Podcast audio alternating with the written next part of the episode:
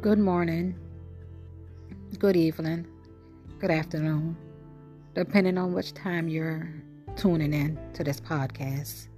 I just wanted to come today and encourage you to not give up, to keep the faith, and continue to trust God. No matter what it is that you're going through, no matter the situation, know that He is right there in the midst. I was reading Daniel's, the third chapter in the part where they threw them in the fire.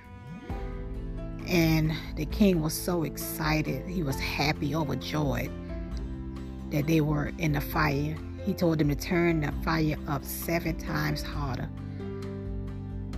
So he was thinking that they were going to burn. But when he looked in the fire, he seen a fourth person. The fourth person he seen was Jesus. Jesus was in the fire covering them so that they won't burn. That goes for us. Whatever fire, whatever situation that we are in, He's covering us. Whatever sickness that you may be going through, He's covering you. Whatever depression, He's covering you so you don't have to be depressed. Let it go. Whatever your situation may be, let it go. Don't let it don't let it wear you down. But trust God in the midst of it. Walk into your healing. Walk into your deliverance and know that He has already set you free. You have already won the battle. He already said for us in Proverbs to trust in Him with all our hearts and lean not to our own understanding. And all our ways acknowledge Him, and He will direct our path. So allow Him to direct your path. Allow Him to direct it by you trusting in Him and not leaning on your own understanding.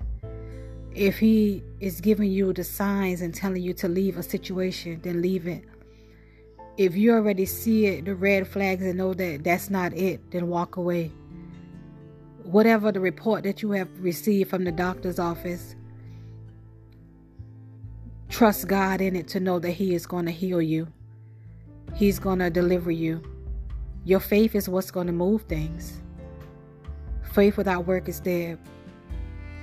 So continue to trust God. Continue to be obedient. Disobedience is what caused a lot of sickness and things to take place. But it's time for us to be obedient and do the works and do what He said. I just wanted to encourage y'all to let y'all know not to let your current situation take control over you.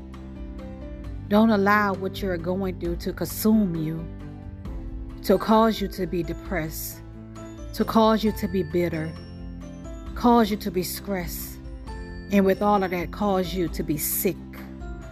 You don't want that. So walk in your healing and deliverance on today. And don't let it consume you. Have a blessed day.